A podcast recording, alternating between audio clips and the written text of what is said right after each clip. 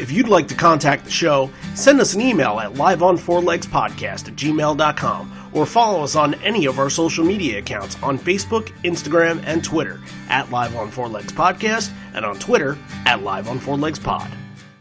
I don't, I don't want to be the messenger, you know, somebody who delivers bad news, you know, kill the messenger. But uh, I, I don't, I don't think any of us would be in this room here tonight if it weren't for Kurt Cobain. So. And away we go. You're listening to Live on Four Legs, the live Pearl Jam podcast experience, featuring Mr. Stone Gossard.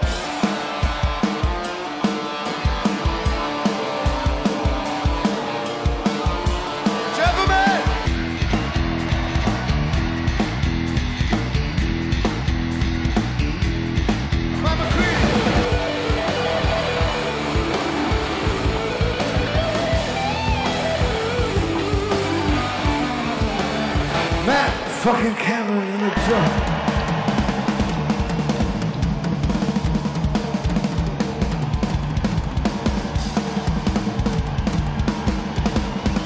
Mr. Boom Gasper!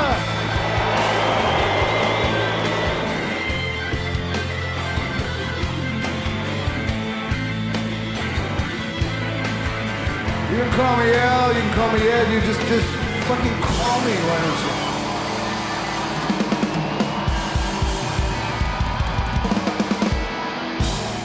Hey, everybody, now welcome to Live on Four Legs, a definitive live Pearl Jam podcast. Whether you're listening in for the first time, the 74th time, or I don't know, uh, the second time, let's just say that. Uh, we welcome you to the show and thank you for dropping in. Randy Soul here, John Farrar over there. Hello. And we're not going to waste any time today because this is a pretty jam packed episode. We have a guest that's coming on a little bit later who's part of the Pearl Jam podcast uh, community who's going to talk about his experience at the show. But this episode, we're going to talk a little bit about Fairfax 1994. It is a Patreon request from Jed Garfunkel, who we will get to his story at some point in this episode.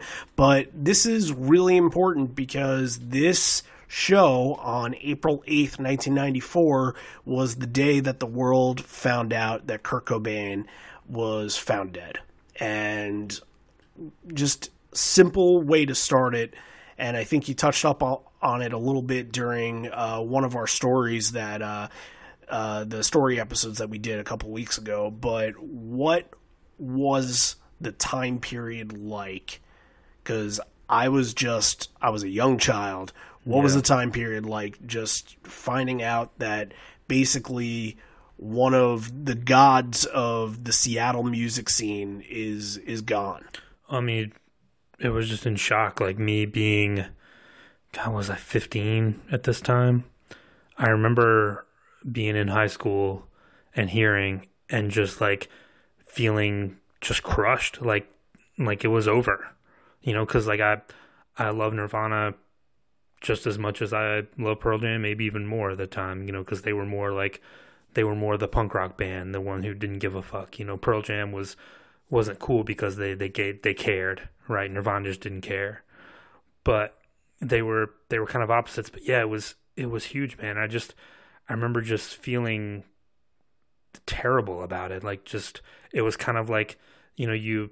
It sounds cliche to talk about like a loss of innocence and everything changed, but when you're when you're that age 14 15 16 like those of us who were that age it was huge.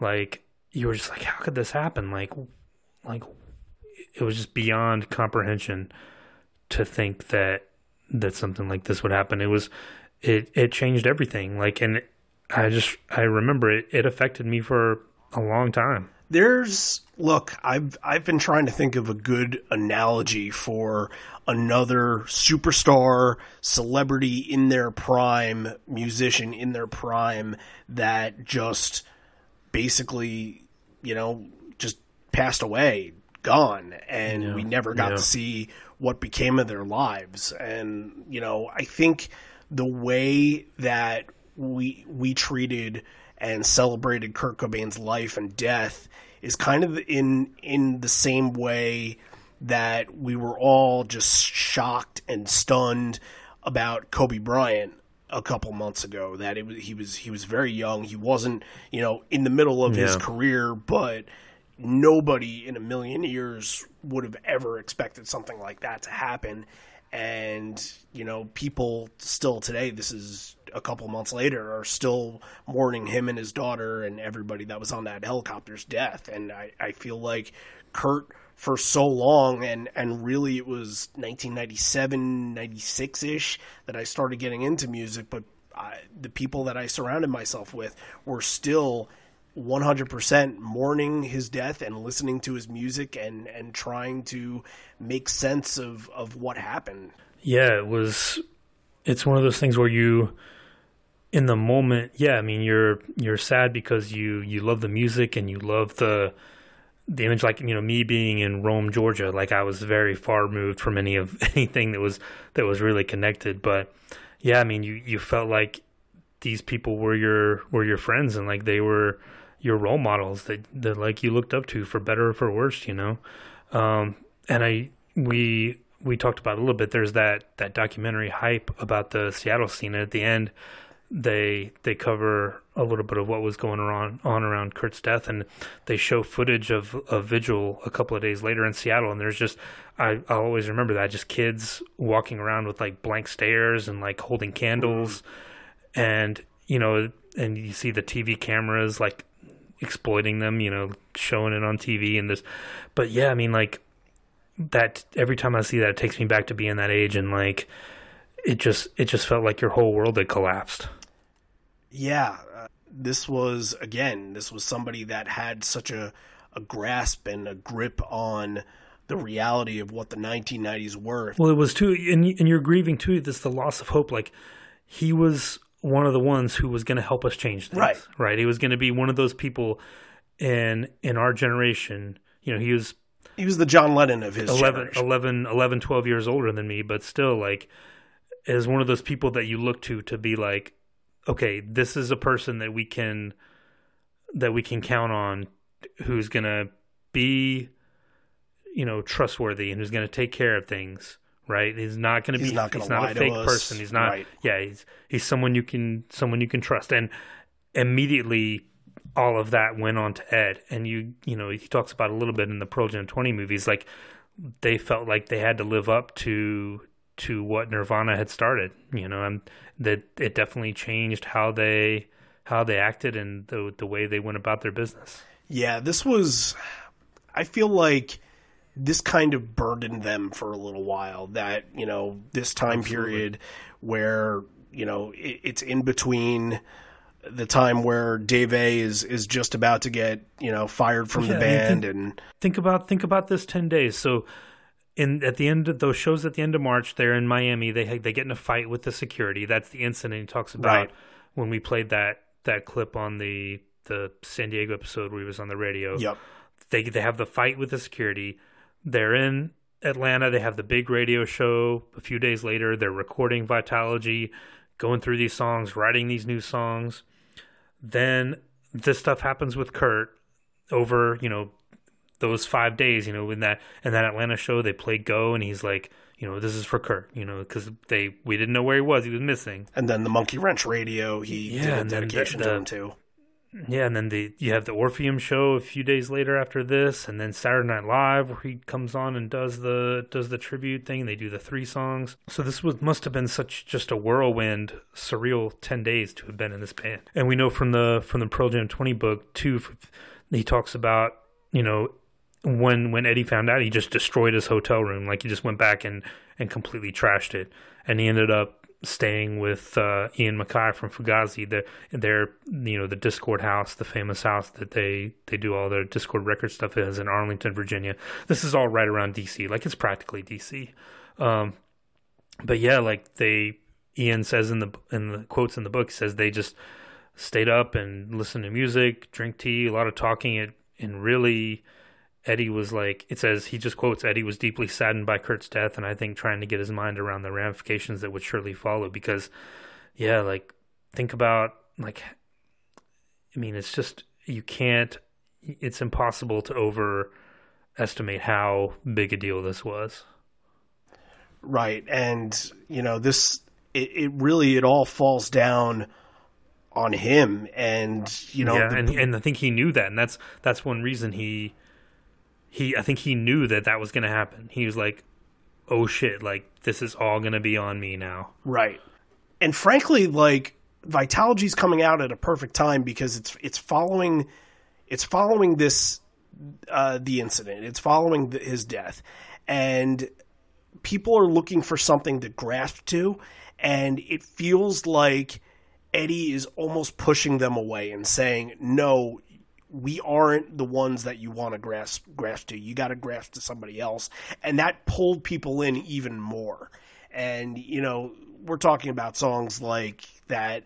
You know, like corduroy. I, you know, I don't want you to depict me based on what I'm, the clothes I'm wearing, and and who I am, and and uh, stuff Yeah, like not not for- for not you. for you. Yeah, right. Absolutely. Whipping. Like these are all songs where he's basically spilling his heart out saying like you don't know who I am. I'm not the rock star that you think I am.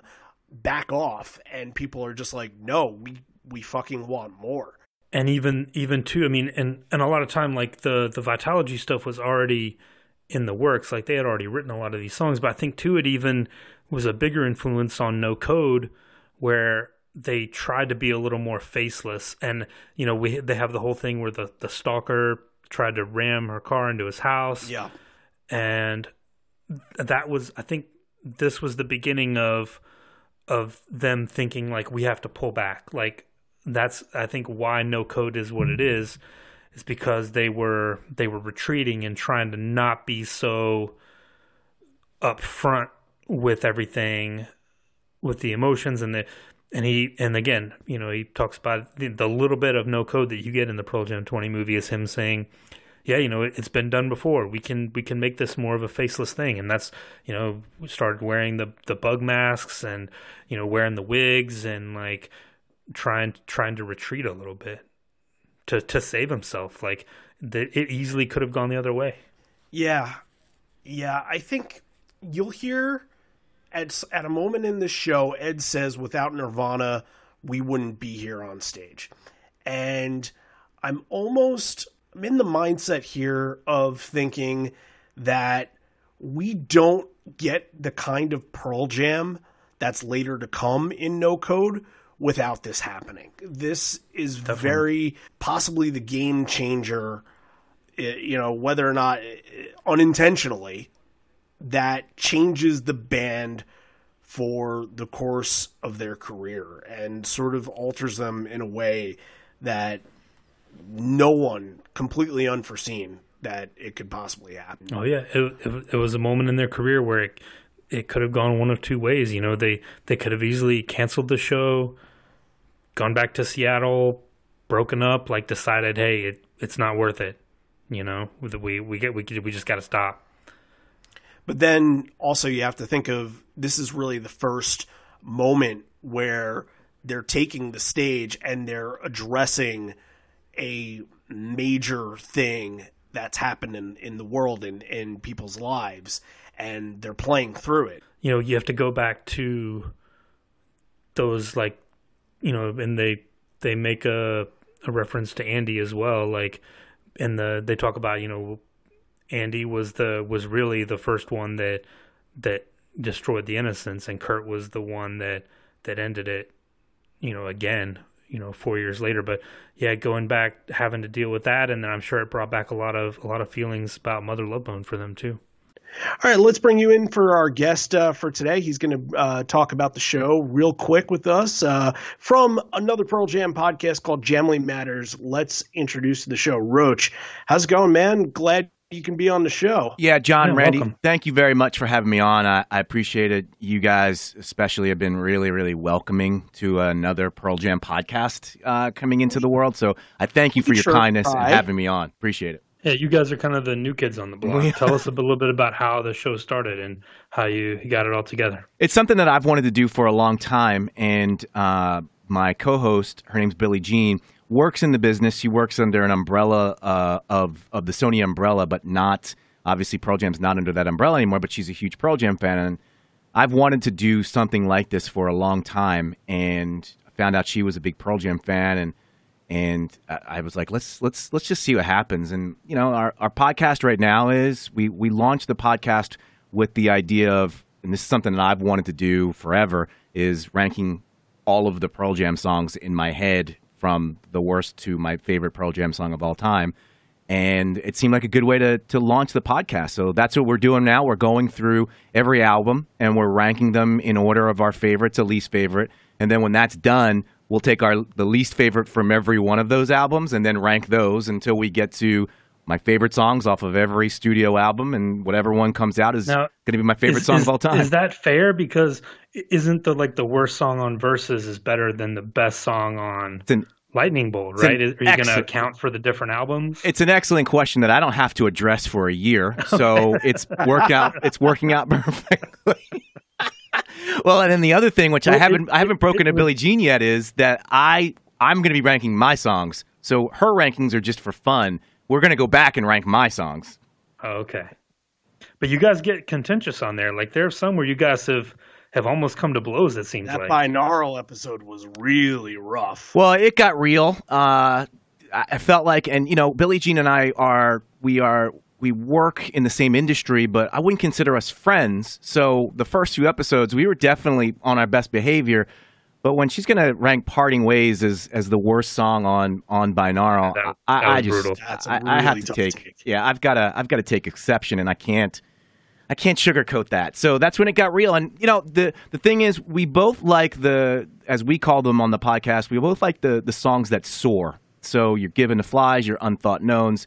Those are both of our kind of favorite style. But she also likes when they go punk rock, which isn't necessarily my favorite. So we we do have some some differences in our lists, which you know makes some good conversation and good debate, which is great to kind of launch this podcast so people can get to know us in that capacity. And the the plan is after we're done with these rankings, we'll just do. If you've ever listened to a podcast called Something About the Beatles, it's it's literally just them talking about Beatles topics. So I say it's the lifestyle of Pearl Jam, and we'll get into like say an episode will be the relationship between Jeff and Stone, and an episode will be about uh, the poster industry or culture of Pearl Jam. Yeah. So we'll talk about lifestyle stuff, but I figured a good launch off point would be to get people stirring their passions about opinions on the songs. Let's go back to the to the show that we're covering Yeah. because uh, you were at the show as as a younger man. Tell tell us about that experience. What was it like? What was it like leading up to this show? This was a crazy time in uh, in early 1994. It was my first Pearl Jam show. So it has got a really special place in my heart because of that. Because I was a kid living in Philadelphia at that point. I had just, I was 21 years old, and I drove to DC, which is ironically enough where I've been living for the last 20 years. But at that point, I had never been to DC. And so to make the drive from Philly to DC, it was really my first road trip as a as a as a music fan.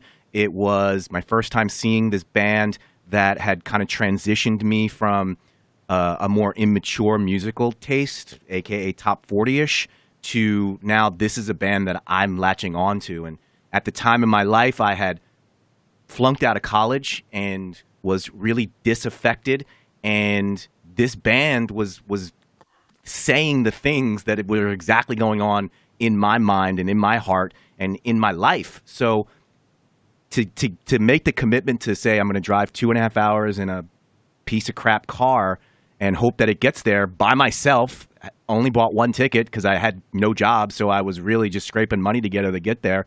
And it was a it was a huge huge deal for me and on a bigger level than just seeing a band and seeing your favorite band and seeing your favorite favorite band for the first time.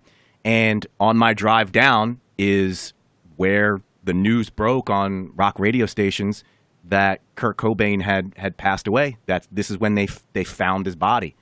And that was a shock. That was very sobering.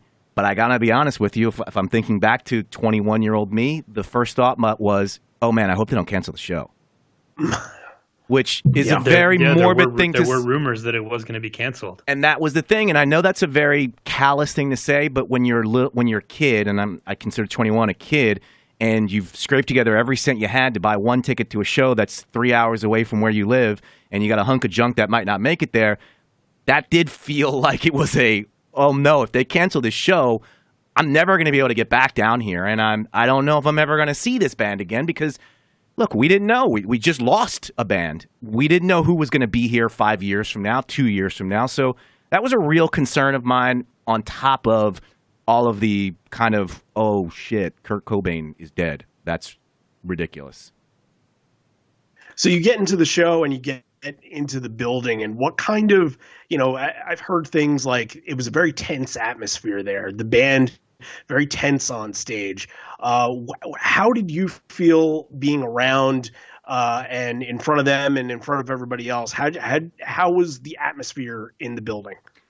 So it was my first experience with with with meeting other Pearl Jam fans, which was exhilarating on its own because, you know, I felt like a, a guy who was liking this band and everybody else was kind of just putting up with me liking this band. So just being around people who just wanted to talk about Pearl Jam was great we still do that to this day, and we still do the speculation of, hey, what kind of movie do you think Ed's going to be in? Do you think uh, Stone's going to have what kind of outfit is he? Like the stuff that we were talk we talk about now is the same stuff that we were talking about then, with that dark cloud of this just happened. What does this mean for this show? What does this mean for the future of this movement? What does this mean for music? So it was definitely to me an underlying tension outside in the parking lot, but also kind of a still kind of that little buzz of a we're at a we're at a concert and we're going to see Pearl Jam and we know that they bring it live. It was when we got inside and everybody, you know, the lights went down and they hit the stage and and it was release. And number one we knew they were going to play at that point. So that was that was a kind of a okay good. But secondly Release is one of those songs where it's like, but if they had played another one of their slower opening type songs, it wouldn't have hit as hard as as Release did at that time because that song is I don't it just ties into what everybody was feeling. So hearing him and you know they having them having Ed singing in the dark, which is always a great way to start off shows because it, it's just his voice which just fills the room. It's it's just a it's just re, it gives you chills.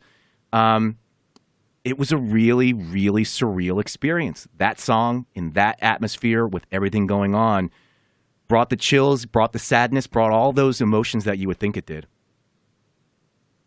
Yeah, that's I mean, when I when I think of emotional shows, and at the time, like you were saying, there you don't have a lot of slow burn starters. You have release and oceans and maybe a wash, but, but uh, the wash doesn't really elicit that type of emotion. Mm-hmm. But later on, you get stuff like Long Road, you get stuff like Love Boat Captain that yep.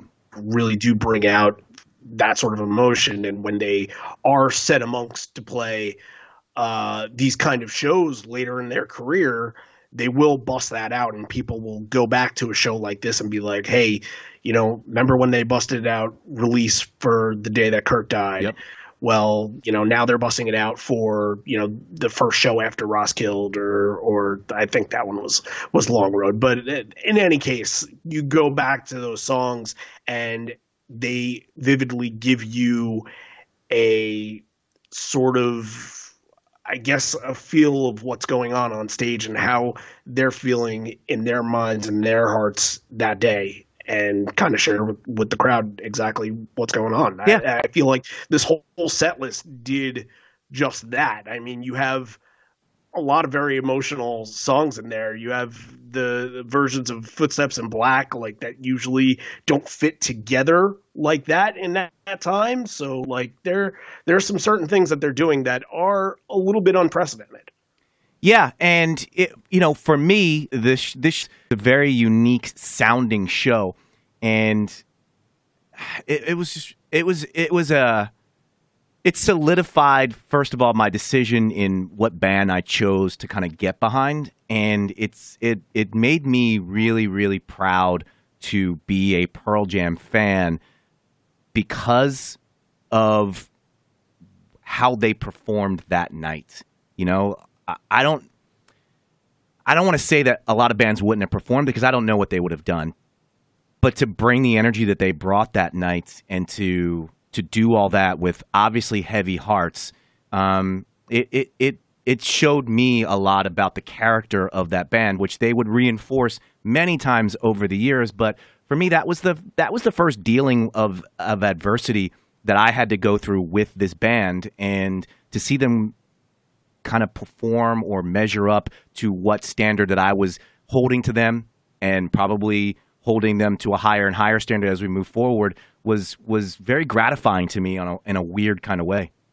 Any final parting takes just being at the show, just things that you remember? Yeah, and we usually ask, uh, we usually being go through our top three moments. So if you have any moments that you remember that that stand out, uh, l- let us know. Yeah, so the the playing of Corduroy and hearing that this was the first time I heard Corduroy. That definitely popped for me.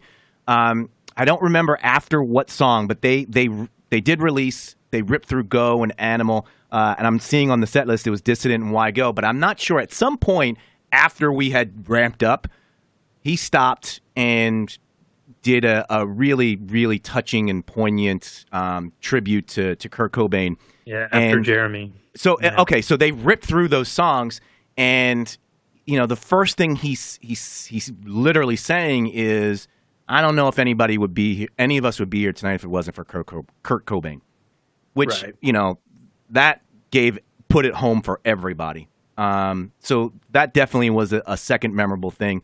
And then I don't know if you guys have, have hit on this or going to hit on it later in the show, but um, one of at this point he was no longer climbing things, but he was doing the thing where he was destroying the stage with the mic stand.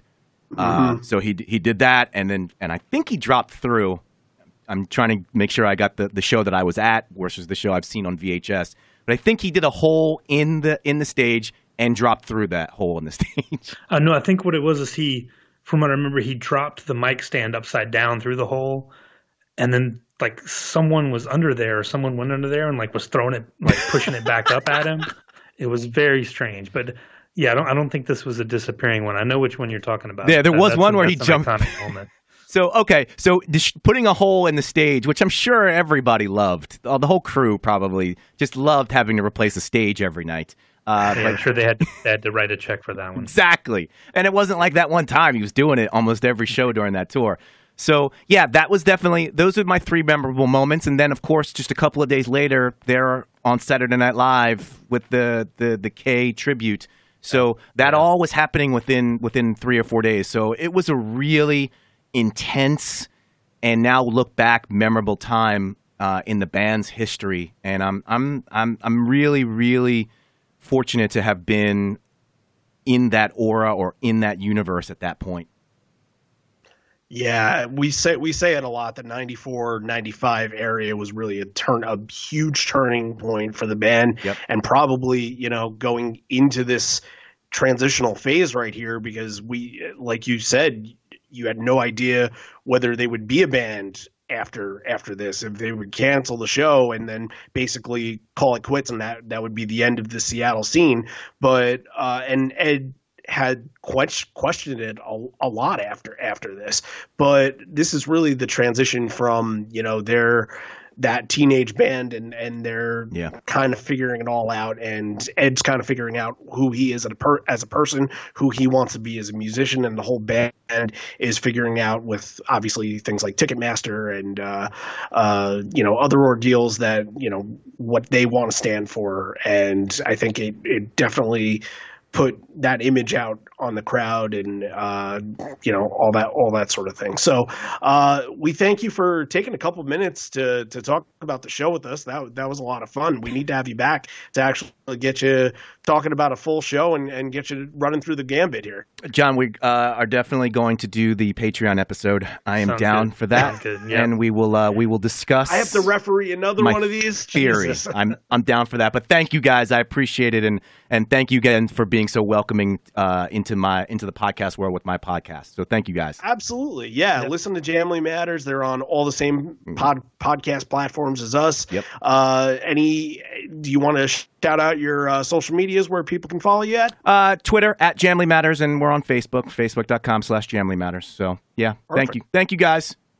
All right. That was all really, uh, really good stuff from Roach. And again, listen to Jamley Matters if you, uh, if you get a chance to on all the pod, same podcast platforms that we are.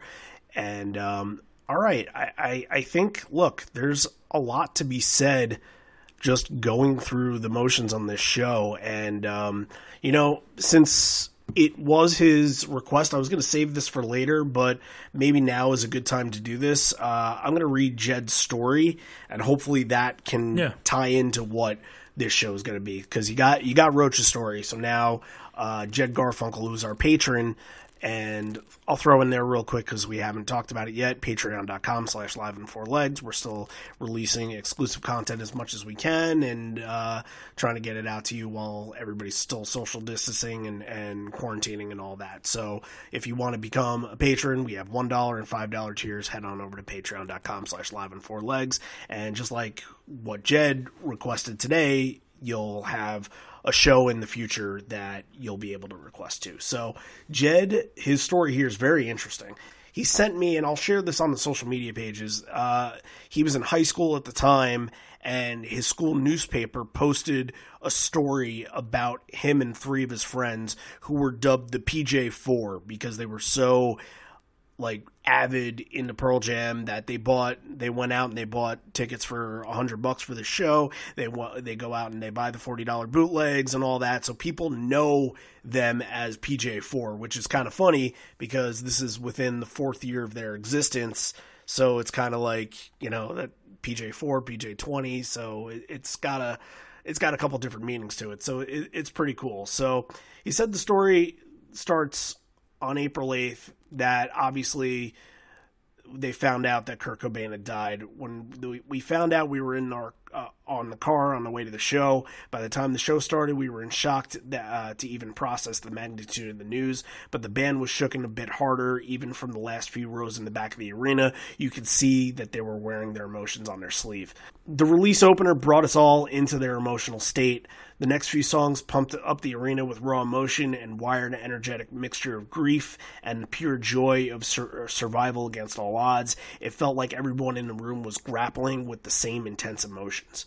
After a few songs, Eddie made one of the most memorable statements of the night, announcing that he knew the crowd would understand if they would only play one last song, as if it was a tough night for everybody. From that point on in the show, we felt even more fragile, like the show might end at any moment, and we were ravenous for every second of music because we just continued to be blessed with the music around us. But luckily, they continued on, and as for that night and the next few weeks, the experience of that show helped us grieve and heal from the pain of losing a hero. The other major speech Eddie made that night was before Porch, when he talked about how people elevate you when you're in a band and how none of us would have been there that night if it weren't for Kurt. And the whole night was just a mess of energy, emotion, grief, celebration, and communal bonding. It was so much more than any concert I'd ever been a part of before or since, and that night influenced my life in so many ways that I cannot list. I've seen Pearl Jam over 90 times in the past 25 years, but nothing will ever compare to this April 8th show, which is, that's, I mean, that's pretty intense. Like, you know, really, you know, he's probably like 15, 16 years old to get into that mindset and you know you were that age like you were saying before and, and it's your whole entire world. And it's really being laid out right in front of you that you're getting the number two sort of say to say like you're getting their their grieving from this. It- you can't in any other field in any other way you can never picture what what's going through somebody's head Yeah. at a time like this and this is one of But the I very rare you moments could where you can you can feel the tension from the first note. Like you, they were obviously they were you know they were playing like their lives depended on it. And when we're you know when we're doing this show because you know we're right around the the anniversary of the show, twenty six years, but also I think it ties in with how things are going now, right? So we have this tour that's canceled. We don't know when the band is going to be able to play again, right? We just don't know. Think about what the atmosphere in that in the building is going to be like when they finally come back. Like I was thinking about this when I was watching the show. Think about the how starved the people in that room are going to be for some kind of connection. Think about how the band is going to feel after being off the song, and they're going through the same things that we're going through. They're gonna, it's going to be such a release, like no pun intended. It's going to be so emotional in that building. Like it's it's that first show back is going to be one of these shows where you can it's going to be in the air. Like can you imagine hearing like save you? Like how how much that's going to resonate with with that crowd the first time they play it again. Yeah. Long Road, Long Light Road Years, is- yeah. Mm-hmm. in in in hiding, Black, Al- Alive. Like, can you imagine? Like everyone in that building is going to be crying when they play Alive the first time back. Mm-hmm. Like myself included. Like I was almost breaking down watching the show on YouTube last night because you're thinking like everything that that we're going through right now, all the stuff that's happening in the world. Just fragile. this this band has been there for nearly 30 years and we've latched onto it at times and I've talked about this too. In times when we needed them they've been there. And that these first shows these this tour that's coming later this year next year whenever whenever it's safe for them to play again I almost it's almost going to be too much to handle like I can't even imagine being in that building right now. Think about everything. Like everyone is going to be feeling so much about everything that we've been through and wanting to. Like it's it's just going to be those shows are going to be so special. let's uh let's hop into the show itself and you know like we've mentioned many a times already in this episode release is your moment where they can go on stage and and go through the healing process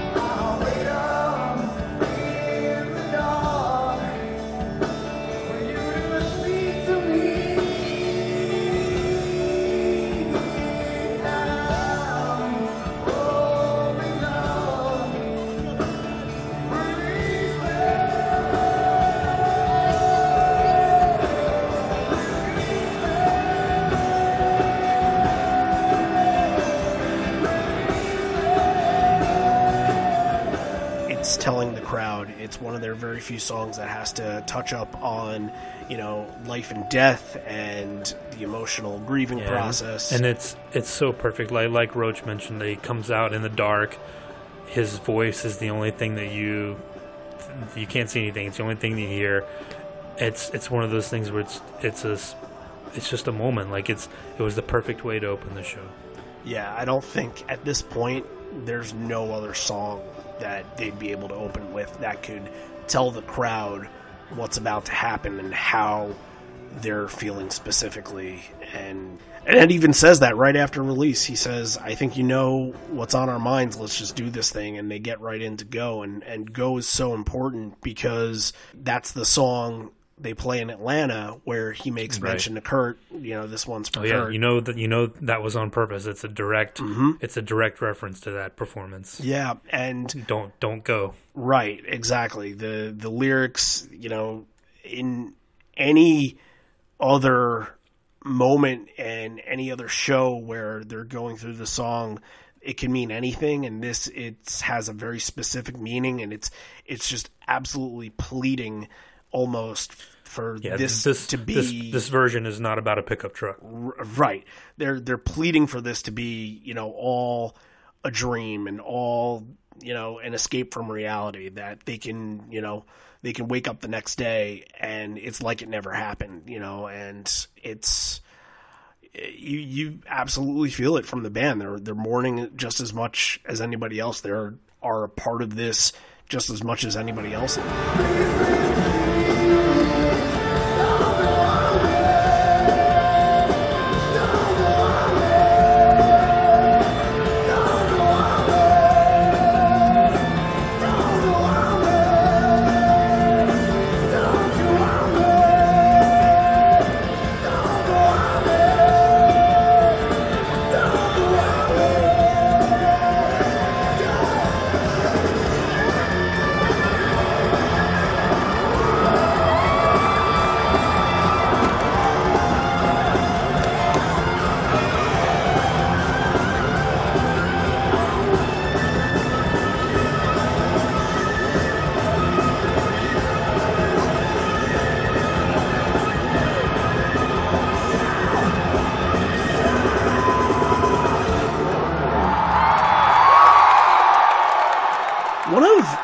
Big points that I want to bring up, and it's kind of an analogy to, it's kind of a sports ana- analogy. And I felt like the band, while there were some tense moments on stage, I felt like the big arena songs really brought it on this night. And Go was one of them for me that I felt like really had the energy and really had the electricity that, you know, something was something deep deep inside of them you know brought it it brought out something good and i kind of compare it to like when an athlete goes out there and the very specific moment is Brett Favre and he went on Monday Night Football the day his father passed away and he threw like four touchdowns, 300 yards. He had some crazy miraculous game. And it's kind of it's almost like when you're going through the grieving process, you're you're dying to put your focus on anything that's not what's going on in the outside world. You you're dying. Yeah, and to them, I'm, I'm, I'm sure like they, they, they might not have had like a band meeting or whatever, you know, but I'm sure they were thinking individually like, let's get out, let's get out and play. Like, like I'm sure they will. this they is the were only like, way that we're going to get through this. Yes. Yeah, because this is what that's how they're gonna re- that's how they're gonna get out these emotions and get out these feelings and to go play for people and to do what they do and to be able to to let it out on stage with through their instruments and and music is one of the the only things that you can do that sports to an extent but music and art is is something that allows you you know that cathartic you know again uh, no pun intended the release to be able to to channel your feelings through that instrument and to be able to to put it into that instead of keeping it inside it it must have felt amazing. Like i'm sure they were they felt like they were flying during the the first part of this set Yeah, and you know, I, I think it's one of those things where you're just you're running off of that raw energy and raw emotion where they're probably not even thinking in the moment what's going on. They're just kind of like, okay, here's the song.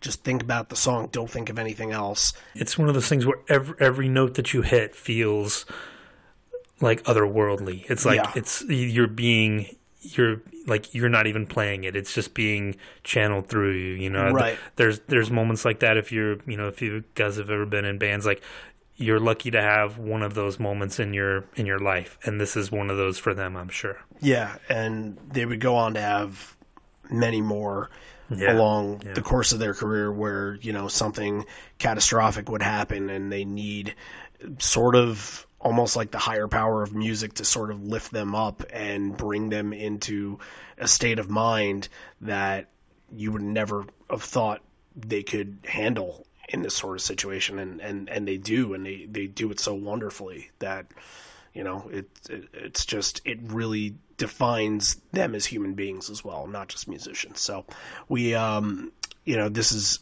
a three-headed monster here of animal dissident and why go and i feel like a lot of the same kind of intensity uh, that Go had. Why Go is really intense for me, um, especially towards Yeah. the end. But again, raw and emotional with these songs, and you just Oh yeah, you can see Ed. You can Ed on the microphone just just grabbing that microphone like his life depends on it. You know, Right. you could see it in his. You could see it in the way he was acting in his voice. Like, yeah, he would. They were definitely feeling it. Like, I, I agree, especially Why Go. right, uh, just a momentary escape from the pain that they're suffering through. Yeah, Uh, Deep comes after that little section here, and like this is where I felt like while the other songs had the raw emotion, they were still tense and everything was really tightened up. I feel like in, in Deep, they were allowed to loosen up a little bit and feel like a little bit more relaxed and kind of be in the moment instead of try to just get through it a little bit. yeah. I mean, the the intensity is still there. I mean, you get 100%. The, I mean, this is this is an Ed show up to this point. Like Ed and Mike are the, are the stars of this one. You know, and Deep is one of those songs where these these early versions, ninety one through ninety four, just he's just unhinged. And this is this is another one of those. It's it's right up there. You know, it's it's a fantastic version of Deep. yeah, you get the descent and the madness at the end, and sometimes mm-hmm. you you hear that descent like where they're kind of going out of control. It feels like a, a tape recorder going in reverse, whatever uh, kind of analogy you want to make with that. But it feels like sometimes they are purposefully trying to do it, and it feels a little bit forced. This to me feels so natural in this movie.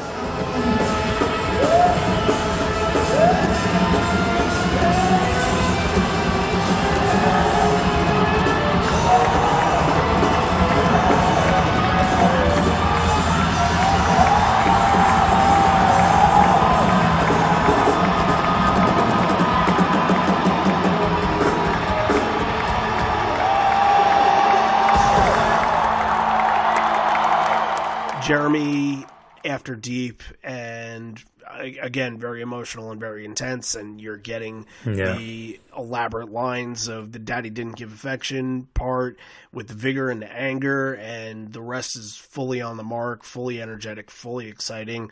Obviously, you know, for most of the people in that building, their hit song is going to resonate with them the most. So to get that really early in the set has to be that spark of emotion for a lot of people in the crowd. Yeah, I thought it it was crazy, and then you know Jeff just going nuts on the bass. Like you you would you would see him like fly through the, the screen at some point. Yeah, they were all and Jeremy's an intense song, you know, no matter what. But yeah, just one of those another one of those songs that took on a whole new meaning at this show. So here, like we mentioned before, this is where Ed addresses the crowd. It's kind of tough tonight. Thanks for making it. We appreciate you coming. It's nice you.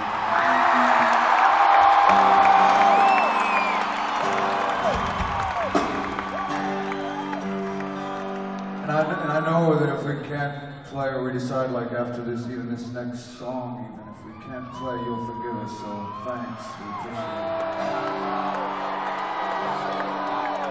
it. You can feel how hurt Ed is in his voice. You can sense that he's very unsure of himself. You know, he's finally getting a second here to sort of collect his thoughts and feelings and, and share them with everybody. And he's, you know, is this too much for them? That's sort of what he's trying to express.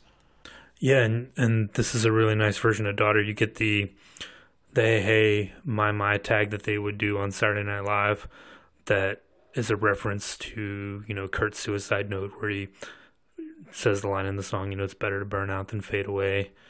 And then uh, American Pie, like, just, I mean, it's perfect, perfect tags for for this version.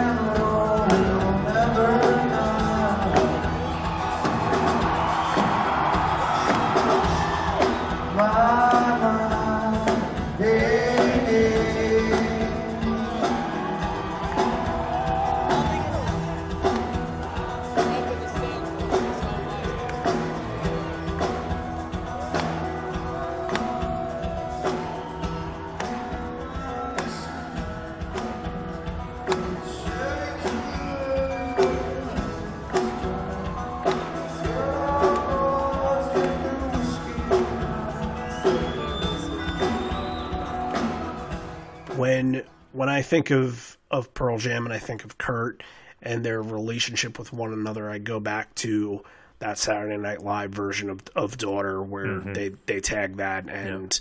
You know, uh, at the end of the show where the credits are rolling, Ed points to his heart and he points to the K on his heart, and that it just, you know, those kind of moments they go down as ba- basically bringing a brotherhood into into into music and and saying that we're all in this together as family and they always they never had the best of relationship with each other It- that was documented in most places Yeah. you know nirvana kind of in the seattle scene was sort of on the outskirts of what Pearl Jam, Alice in Chains, and Soundgarden were doing.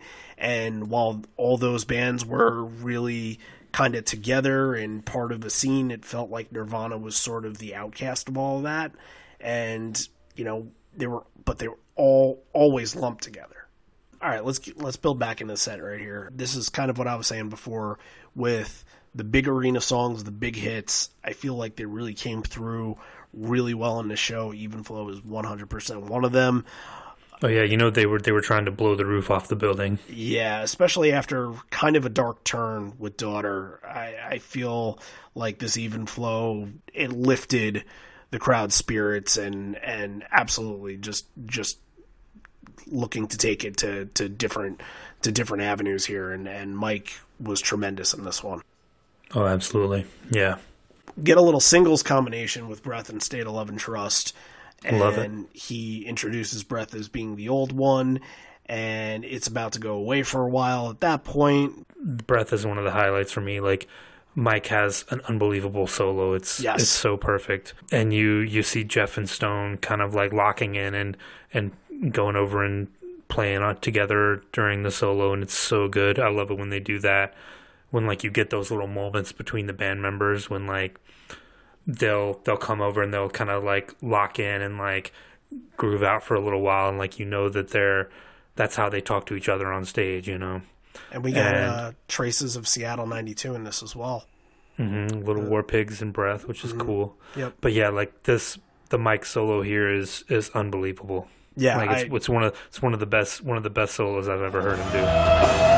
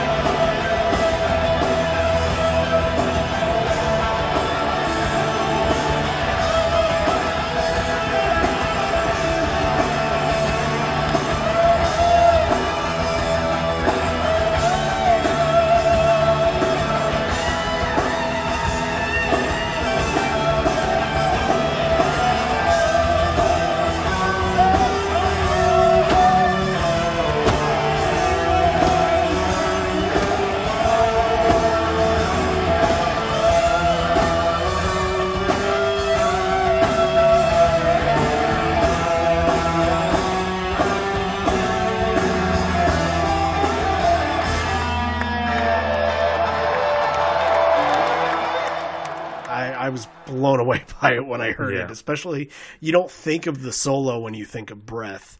You Mm-hmm. think of just the overall, just the energy of the song. But yeah, his solo was just, oh, this was this was mind blowing. And you know, obviously at this point we have played it, so you your mind is already blown. You you know what we're what we're going for here, and after after the singles songs, Ed says that it might be a little bit easier to play these on this night, and that's a back to back of Footsteps and Black. And you know, again, we're kind of going back to release here the songs that are uh, affiliated with loss, that are affiliated with death, that are affiliated with uh, you know darker subject matter, and you know it, it's not long after this that we get Immortality that's written. It gets debuted at what the Boston Garden Show on the on the 10th of April, so that's like two days later. Yeah. So that's Yeah, and they supposedly they had they had written it the the day of that Atlanta show or started it. you know people have their theories on if that's about Kurt or just about the overall idea of what Yeah. Kurt's life was like. But I, you know, I, I think that in some way, shape, or form, he absolutely something. It with definitely him. influenced it. It- It, it- it, it, there's some of it in there for sure. Yeah, I think so. Yeah. Yeah. I mean, th- you kind of need these songs in here, though. You need Oh, footsteps. foot, and need footsteps is Black. it's it's perfect. Footsteps in black are perfect. I don't have a single bad thing to say about them. You get the unplugged uh, version.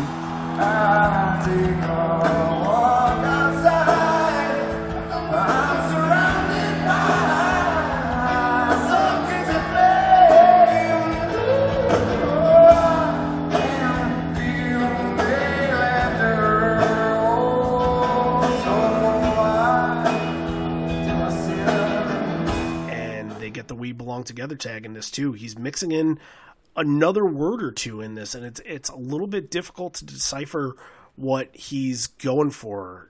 Were you able to notice what what he was of Yeah, I can. You know, the the recording quality is not a plus on this, um, so it's it's not it's not perfectly clear. But yeah, you can you know it was it was a reference to something that he was thinking about. yeah, I, I you know sometimes he he sings "We Don't Belong Together," and it kind of Yeah. sounded like that's what he was saying, and and maybe that's uh, No, we another. didn't we didn't belong together. Yeah, Right, that's another him and Kurt sort of thing, you know. maybe. you just never know what's what's going through his mind on this. Uh, you're finishing the set with with two big ones, but really, you know, we'll talk about alive and then something important before we get into porch. But uh, Dave A is really driving this version of alive again. Arena songs are absolutely powerful in this show.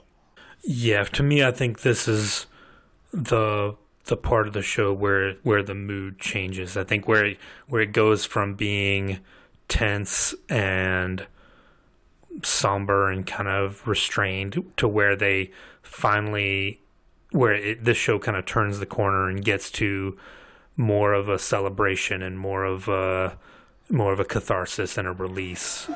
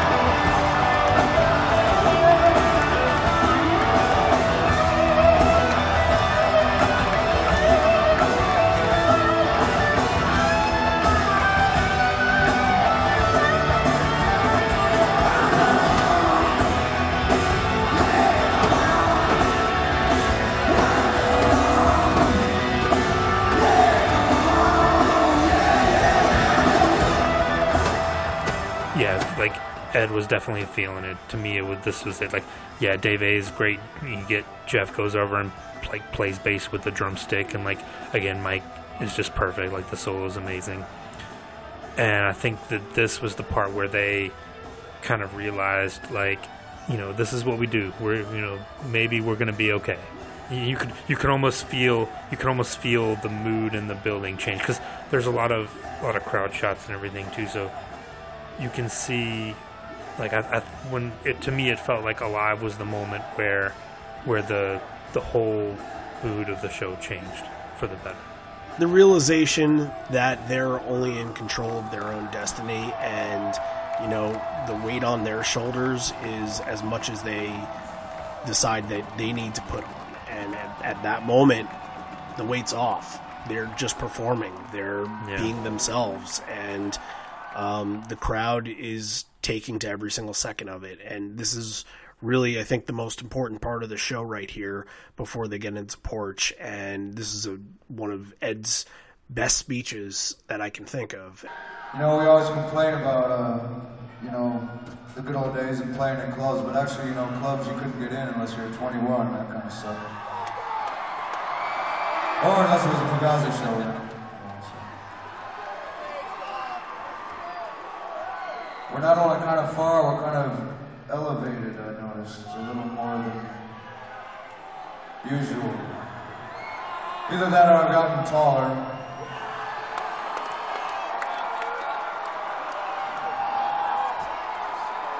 But I don't think it's very good to elevate yourself. I think that can be very dangerous. Sometimes, whether you like it or not, people elevate you, whether you like it or not. It's real easy to fall.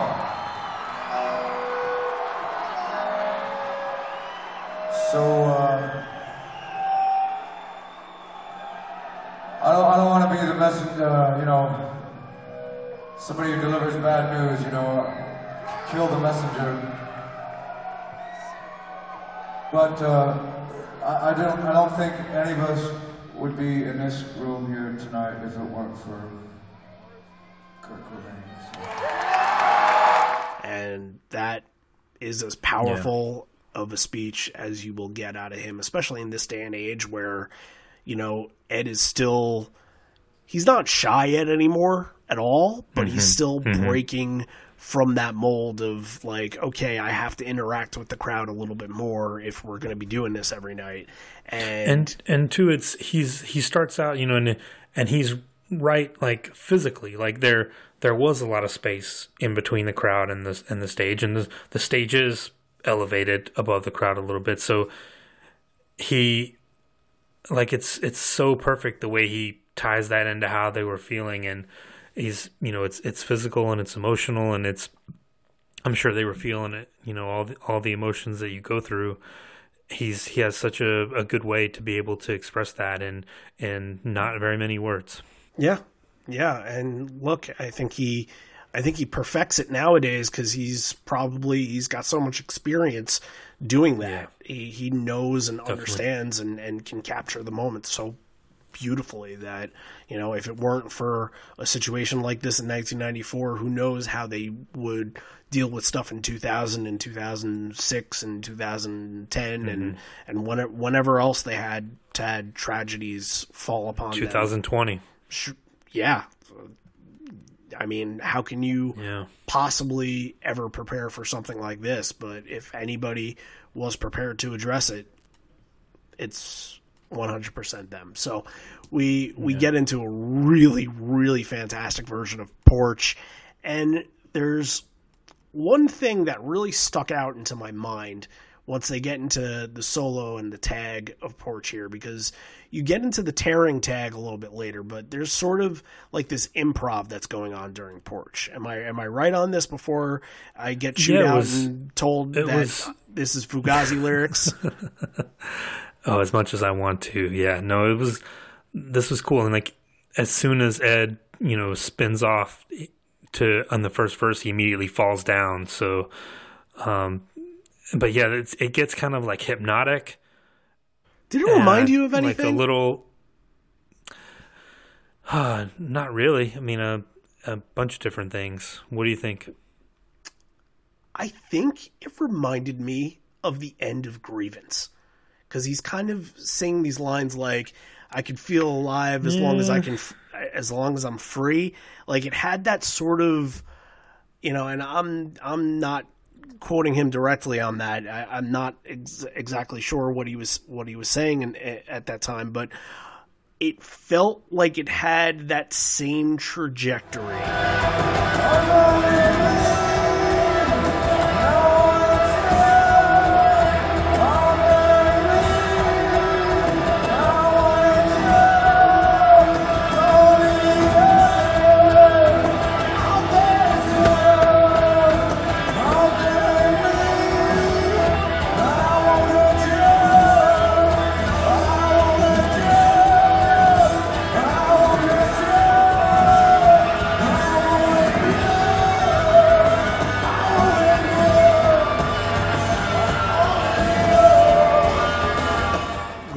No connection between a 1994 version of Porch and Grievance. Let's not go deep into the conspiracy theories there, but it's it is it is possible that there are some common occurrences. Well, yeah, I mean it's he's probably channeling the the same kind of thing like later on when he would when he goes back and writes songs. I'm sure he tries to go back and and get in that headspace of of getting locked in and feeling like you know and that that bridge of porch is a perfect chance for them to to kind of go off and and try different things and you know stretch it out and and feel. And that yeah maybe influence them you know there there's there's different versions all the time. But yeah it was i thought it was cool. Yeah just it's it's a little different than than what you normally get. Encore comes in but but man this this crowd ends with an absolute thunderous roar out of porch and you can just feel that their excitement their energy and just how how much that hour and 10 Yeah. minutes I that think and I think too that goes up. back to where where during Alive it it changed and you know when when Ed you know he only talked a few times and we we we talked about what he was saying but the crowd was almost like I think afraid to react you know cuz they didn't Yeah. want to like react in a certain way that would make the band react and maybe maybe they would have just ended the show and walked off you know right because i think everyone was in the and you know we didn't mention this with with Roach, but I think you could probably the people that knew what what was going on were kind of on pins and needles. Like, is it okay if we clap? Like, is it okay for us to to be to applaud and like to yell? Can and we celebrate this yeah yeah, and I think after Alive and after Porch, I think it was it was that moment in the crowd where it turned for them like like yes, okay, like we're we're okay. The the show's still gonna happen. We're like like you said, like they're in this together. So I think that was that was the crowd's version of the that cathartic release for them to just let go and and pour all that emotion out into the band. and it continues on into the encore too, where I mean you're you're pumping the energy up with with rearview mirror coming back in and Well, so and- so Ed hadn't been playing guitar any of the first set, so he finally puts on the guitar for Rearview Mirror, mm-hmm. and and so we get a little Ed guitar set here, which is why you get these these songs together. But right yeah, you could tell he from the first from the first notes of Rearview Mirror, you could tell he was he was trying to break that guitar in half. You can eh, even in that you know that that intro part that that's kind of an extended intro there. They do it a mm-hmm. little bit longer than it's usually done and it's taking all the momentum from porch and it, it's just it's just riding that wave and they keep riding the wave throughout the whole rest of the show. They'll play i think six more songs here and the whole thing is just just at the top of their game. We haven't mentioned him yet, but Stone on Rearview Mirror is doing a little thing during the verses. He's doing a little up upstroke thing, and it's it's fantastic. Like I I'm gonna go back and listen to this again. Like great version of Rearview Mirror. this is Vitalogy here. Your only two Vitalogy songs at, on this night, and they were doing a little bit more Vitalogy at the time. Maybe you know, not for you feels like it's it's every night, but then you get you know a Last Exit or a Tremor Christ or a Whipping or something. Yeah, they were they in. were they were sprinkling them in like a few. You get you get two or three every night. Right, but Corduroy Yeah. here has only been played three times. This is the third time that Mm-hmm. it's been played, but already, and you know, we've heard, you know, if you've listened to our Corduroy Evolution episode, you know all about the very early Corduroys and how they were Yeah. sort of trying to figure it out and figure out what this song was and and where it was going to be later on in their career. But it, Oh yeah, it's it's it's already there. it's already a a little more finished version than St. Louis was even Yeah. three four weeks before. Yeah, yeah, they figure out how to finish it. They figure out, you know, that it just has that energy. It obviously, I think we both agree that Jack is the guy for Corduroy, but you know, listening to Dave A on Corduroy, it works just as well.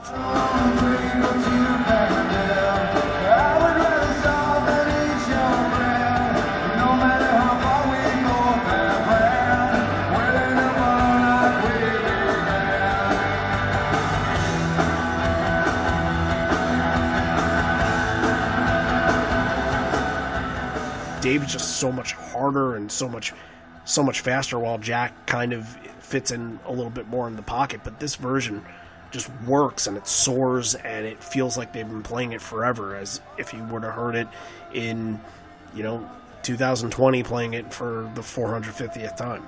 And another another great Mike solo. You know, they they show him on the video, and he's definitely feeling it. Like he was already playing around with with the solo and how the song was going to end, and they kind of they don't extend it really, but it's just kind of they hold on that one note at the end for a little while, and then it is really cool. Yeah, I like that. I liked I liked how it finished. It, it was it was a unique way of finishing corduroy, especially we've heard these early 94 95 versions where they've sort of they've tried to do some unique things and kind of it sounds too much like how not for you would end where it's sort of just kind of i guess noodling at the ending but no this this one was very Yeah. straightforward and just kind of Yeah. ended on a sting um, but speaking of not for you ed says uh, this new one is called well since you don't know i can actually make up a new name obviously it's not for you but we we covered this in chicago a couple weeks ago and that was the fourth performance and it's only it's been less than a month but this is on the 15th time that they've played this song so i feel like this version compared with the other one has a little bit more uh, aggression a little bit more passion to it the other ni- 1994 song probably came in a, a place in the set where they just lost a step a little bit. As we mentioned in that episode, Ed was not feeling that well, but I feel like this had what we know to be that not for you aggression. Oh, definitely. It's it's again Eddie Eddie starting the song on guitar. He's just trying to break every string with all the emotion and everything that's going on through the night. And you know, I, I mentioned before where with Jeff and Stone on on Breath, you know, kind of locking together and playing off each other. And Ed finally gets to do that with Jeff here during the solo. Like he gets to go around and and play guitar with Jeff, and you, they have a little moment together. It was really nice. Yeah, I, I like when you know, especially when Ed does it with with with the guys because it Yeah. felt like this Yeah. time period. It was just sort of you know you you get your theories about what five against one really meant and whether it meant Ed versus versus the rest. And whenever you see Ed connect with somebody in the other the other guys in the band, it just Yeah. it gives this whole sense of that things are okay that they're they're they are fighting on this together that they are on the same team because sometimes it just especially early on like jeff and stone are so close and mike is close and they were all within the same scene and ed is really the outlier Yeah, the outsider. the Yeah. outsider yeah ed continues on the guitar for elderly woman i believe and we get that in blood Yes. to finish up the set and blood is kind of this like all the other arena songs that i'm talking about here. This is one this night where it's just turned up to a different level. It has a different energy to it. It feels like they are at the top of their game. Oh yeah, and you know the song's about it's about celebrity and it's about the you know being being overcome by the the hype and everything. You know the the references to Rolling Stone and Spin and Circus Magazine and all that. And they used to tag it with with Fame by David Bowie. You know to even like drive the point home even further. But you know, like like Roach mentioned at the end, he's takes the mic stand and he's just smashing it onto the wooden stage mm-hmm. over and over again repeatedly, and he eventually does break a little hole into it. And right near the end of the song, he sticks the microphone stand upside down in it, so like the the part that the little you know part that holds up the the microphone disappears into the stage. It's upside down, and then someone's under the stage like pushes it back up a bunch of times. So it like magically appears like magically pops up from the stage. It's a very strange strange moment. We're lucky he wasn't standing right there and didn't hit him in the face. Right. But uh but yeah it's just it's one of those things where he was he was trying to get out everything trying to you know channel everything he was feeling into smashing that you know one one square foot section of the stage Right. And we talked about it earlier that he destroyed his hotel room. There's a lot. Right. There's a lot going on. There's a lot going on inside. And they're they're still young. How old how old are they at the time? They, Kurt's Uh, 27. 20 28, 20, 27 to 29. Yeah, Yeah. for something like this to happen, it's still young and and you know I'm sure they've all been through grieving processes of their own uh, at, at a time Yeah, like this Andy in their life. and yeah, of course. else, yeah. But you know, it, it doesn't doesn't get easier. It just doesn't. Even Yeah, no. if you know a guy like Jeff and, and Mike don't have that same relationship with Kurt that Ed Right. you know has it, it's still it hits you pretty hard because they're around it all the time and and it it's it's their hometown so. Um all right encore 2 Ed's voice is just perfect the whole entire night. I I have to throw that out. That Oh, my how God, yeah, perfect it was.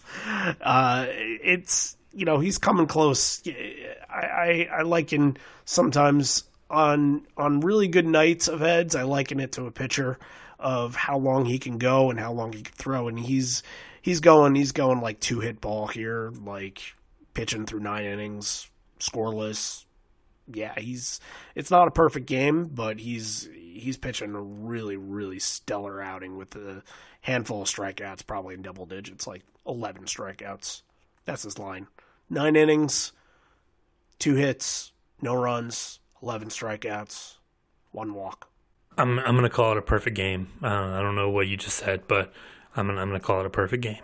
it's tough to say perfect game but it's spectacular Yeah, I mean, in, indifference is indifference is a perfect way here. This is this is not a yellow Ledbetter show. This is not a, a I got a feeling show. You know, where it's gonna be all fun and games. You know, indifference is is perfect for for this show. It's really really nice. and the way that it's being presented with almost very subtle percussion where I don't know what it is if it's just a hi-hat or a tambourine that's that's kind of being shook. Mm-hmm. And it feels like Jeff is taking a little bit of a step back and and Stone is taking a little bit of a step back and you really elevate what Ed is doing and Ed is speaking to everybody with this one and you hear you know the obvious everybody repeating you know the when when he's screaming his lungs out to fill the room like it's just it's a moment that everybody needs.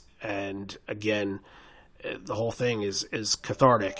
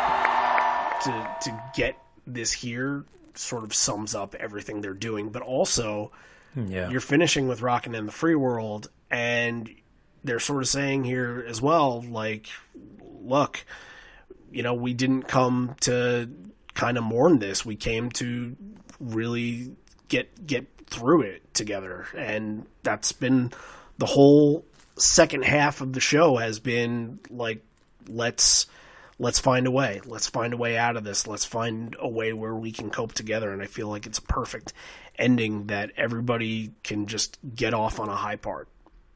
Yeah, and you know, and we we talk about Five Horizons, and it's it's an invaluable resource for for what we're doing here. Um, but I want to I want to quote from their uh, little blurb about the show. It says.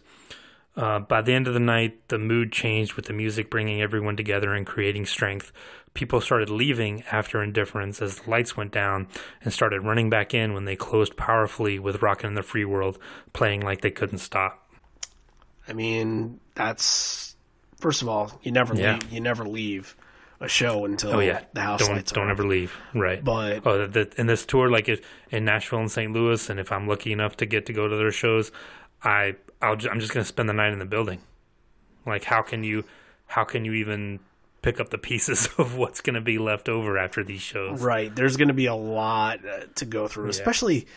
When was the last you saw them last in 2016? I saw them last Right, 2000. right. I, like as as we stand right now, I the last show that they've played was one that I was in attendance for, and it's almost it's gonna be two years, Oh yeah, it feels like I'm sure it feels like ten years.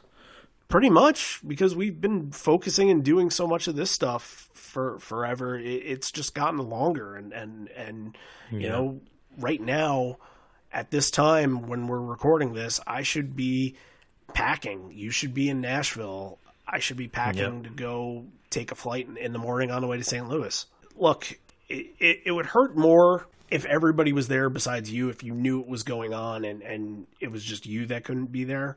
But since it's not happening at all, it takes away from Oh yeah, there's there's more important things going on. right yeah, right. Uh, You can Yeah. you can kind of you know you can get past it a little bit, but if like Yeah. if just Connecticut or just Georgia was on lockdown for whatever reason, you couldn't leave the state, but everybody else can fly to to Nashville, St. Louis, then I think you know there would there would be some difficulty, and I think a lot of people would be processing this differently. So. Yeah, yeah. all right, why don't we uh why don't we pick three of our favorites from this show? It's going to be Can I can I pick twelve? Like I mean, there's There's really so there's many. not a lack. Yeah. Yeah. there's not a lack of Yeah. really powerful stuff here. yeah. Um, I'm gonna go with breath. Like I said, one of the one of the most amazing McCready solos I've ever heard.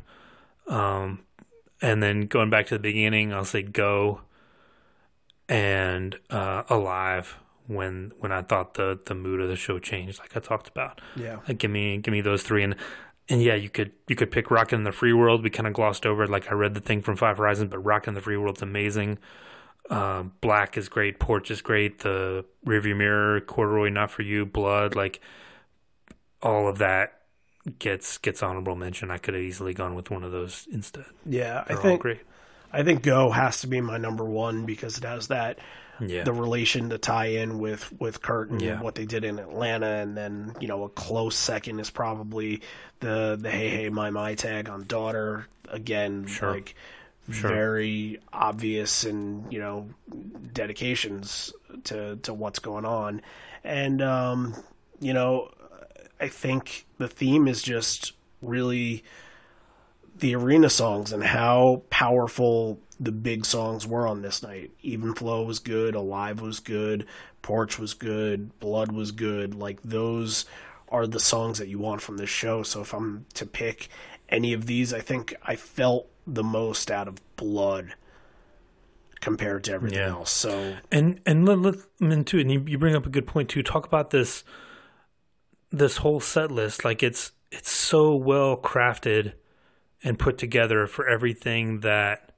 that they were going through. Like it's it takes you on a journey. Like there's there's high points and there's moments, and it's he's and Ed's so good at doing that. Like this is not a glorified G show, right? This is Right. not a Rats show, right, This is not like a a once show. and they're not worrying about busting out rare oceans, you know, like, songs. and yeah, he's he he he knew the perfect songs to play in the perfect order that would get them through this, you know. And I I absolutely give him credit. I, I, this show's a ten out of ten for me.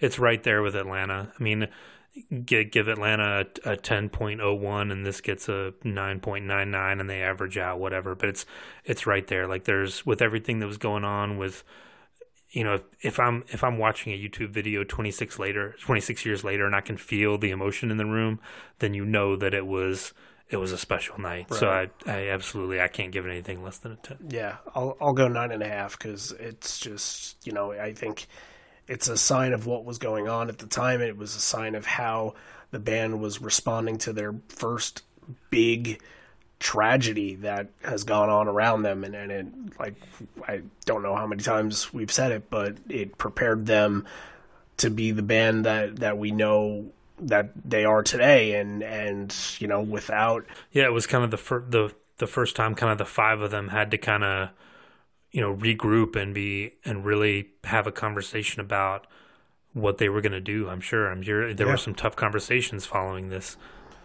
look, you know, they have to get rid of their drummer, and they they feel if they feel like Dave A wasn't a fit during this time period, then you know that's that's serious stuff that they're really considering. How are we moving on to the next phase of this band and doing it in a way that we feel comfortable moving on? You know, it's there's a Yeah. lot lot of stuff going on, and lest we forget, Ticketmaster stuff is obviously happening during this time too. So you know, Oh yeah, they they uh, you know they went to go they went to the White House the next day and talked Mm-hmm. to Clinton yep, and see if they could f- play some military bases like non Ticketmaster venues. They were Right. they they immediately had to go back and work on that stuff. So yeah, just crazy. yeah. So, all right, that was uh that was a really that was a very interesting, challenging, um, in a way, sort of, I guess, a little bit um, relieving show to, to, to do and, and I think it's important for the history of this band and for the history of music. I think anybody that remembers what was going on in the nineties can look back at a show like this and, and say that's where things changed. Everything that we knew was completely demolished and we had to rethink our whole way of living and our whole way of, of thinking basically. Yeah. Before before we go, let's uh, let's give a shout out to a couple of patrons that joined up with us the last couple of weeks. Uh, you know, obviously a really tough time for anybody to shell out any sort of donations or pledges, but we thank Matt Schulfer and Ryan Morden for joining aboard on our on our Patreon, and uh, we're up to forty people, which is just incredible. I don't think that's something that we thought would have been possible when this Yeah. all started. Thank you guys so much. So, you know, all all this is just going to kind of go back into doing what we can to to help the show and and get our name out there and you know and get stuff out for you guys on, on the tour whenever that decides to happen. So, uh, thanks again, and for anybody that wants to visit us on Patreon and uh, sign up for exclusive episodes, Patreon.com/slash Live on Four Legs. So, all right, next week we are going back to our around the world shows and we are going to stick with the Nordic territory, Scandinavia, and we are going to do Oslo, Norway 2014, which is known for. I have a very distinct memory of being on the forums, watching the setlist thread, and seeing Strangest Tribe and being like, what the fuck? And so that is what I'm excited to talk about. Good. One of my favorite songs. Yeah, that's. Uh, it'll be one of the only times that we ever cover it. I don't know when we're going to do that Yeah. Boston show. I, I have a lot of Yeah. stories from that show, but it's not on our it's not on our radar anytime soon. So Right, Uh, but this would be the one version of that we'll be able to get to Strangest Tribe. Our goal for the end of the year is to at least talk about once about every song that there is to talk about. Ooh. Which look, we have a couple of Riot Act songs that we haven't gotten to yet, including Arc. Right. Right. Help Help, Ghost. Uh, we've never talked about Rival on the show, and I believe that is on our docket for some point Could later. do you could do Jacksonville and knock out two of those. Rival was played in Jacksonville. It was. Wow. I believe so. Okay. I may be I may be getting it confused with Columbia, but uh, yeah, I've seen I saw both of those on that little run. Supersonic could do that. Atlanta, Atlanta, 2000. Atlanta 2012. Yeah. yeah, yeah. We're just getting all of John's shows out of the way now. um, yeah, uh, not a lot of songs left. Sleeping by myself, we have to cover. I can't believe we haven't covered that one. That sounds, you know, Had to, hasn't been played very often. yeah, but Lightning Bolt era, you know, Yeah, still you just you got to. I mean, you guys did a lot of the East Coast. That that one got played a lot on the West Coast run. I think. That, that's another Yeah. Hmm. one that got played that Fenway night too. So had we have done that Fenway night, we wouldn't Yeah, be in yeah. this situation. But um, We'll get to it. yeah, uh, I mean, I don't think we'll ever. It might not. It might not be till t- that. That might be a goal for 2021 is to get to all the songs. there's there's a lot of goals. There's a lot of goals. Uh, have we? Yeah, we've now done everything off Avocado because Big Wave is off our board now. So out of album songs, I think I think that that's all of them. I think Rival, then the three from uh, from Riot Act, uh, Help Help, Arc, and And sleeping by myself. and Ghost, Sleeping by Myself, and Supersonic. I Hmm. think we've hit everything else. That's kind of incredible. When it comes to Lost Dogs, though, Hitchhiker, Oh yeah, but that's only been played once. only the one time. Yeah, and then there's, I mean, we've done Let Me Sleep, but that's only been on Patreon. We've done Bee Girl a bunch. We've done Undone. Is that is Strangest Tribe like one of the last ones we have to do from Lost? Drifting. Have you done? Have done drifting? We I don't think we have done. We've done Dead Yeah. Man. I think we've done hmm. Dead Man as a preset song, but I don't Okay. think we have done Drifting. Yeah, yeah. Huh. I'm now I'm I'm gonna check this now. Now I'm curious. Uh, we've done Don't Give Me No Lip. Have we done? We've done In the Moonlight, and I think we've done Education. You did Sweet Lew. We did Sweet Lew. We did You- both. you done All of Sweet Night. Lou. Yeah. We've done you. We've done you because we did. Uh, Mm-hmm. They played that at Fenway. Undone. Have, you- have you covered? It's it's not on Lost Dogs, but have you done Leatherman? Yes. Okay. Yes. Good handful of times because the Man Trio Yeah, we've yeah. done. Okay. Um, yeah, Dead Man we've done.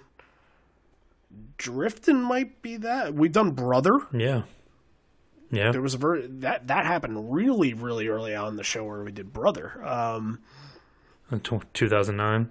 yep, Yeah. yeah, Drifting might be Drifting and Hitchhiker might be the last two Yeah. that we have to do. That's that's insane. I think that's crazier than hitting all Oh, the yeah. album stuff. You know what's even crazier than that is when we get to do the Gigaton stuff. Yeah. That'll be Yep. even crazier. So hopefully that'll happen sometime soon. All right, Oslo 2014 is the show that we'll be back for next week. So we will see you then. This may be the end. We're here, but not for much longer. And although we may be parting ways, I miss you already, and I miss you always. We will catch you on the flip side. See you next week. Bye.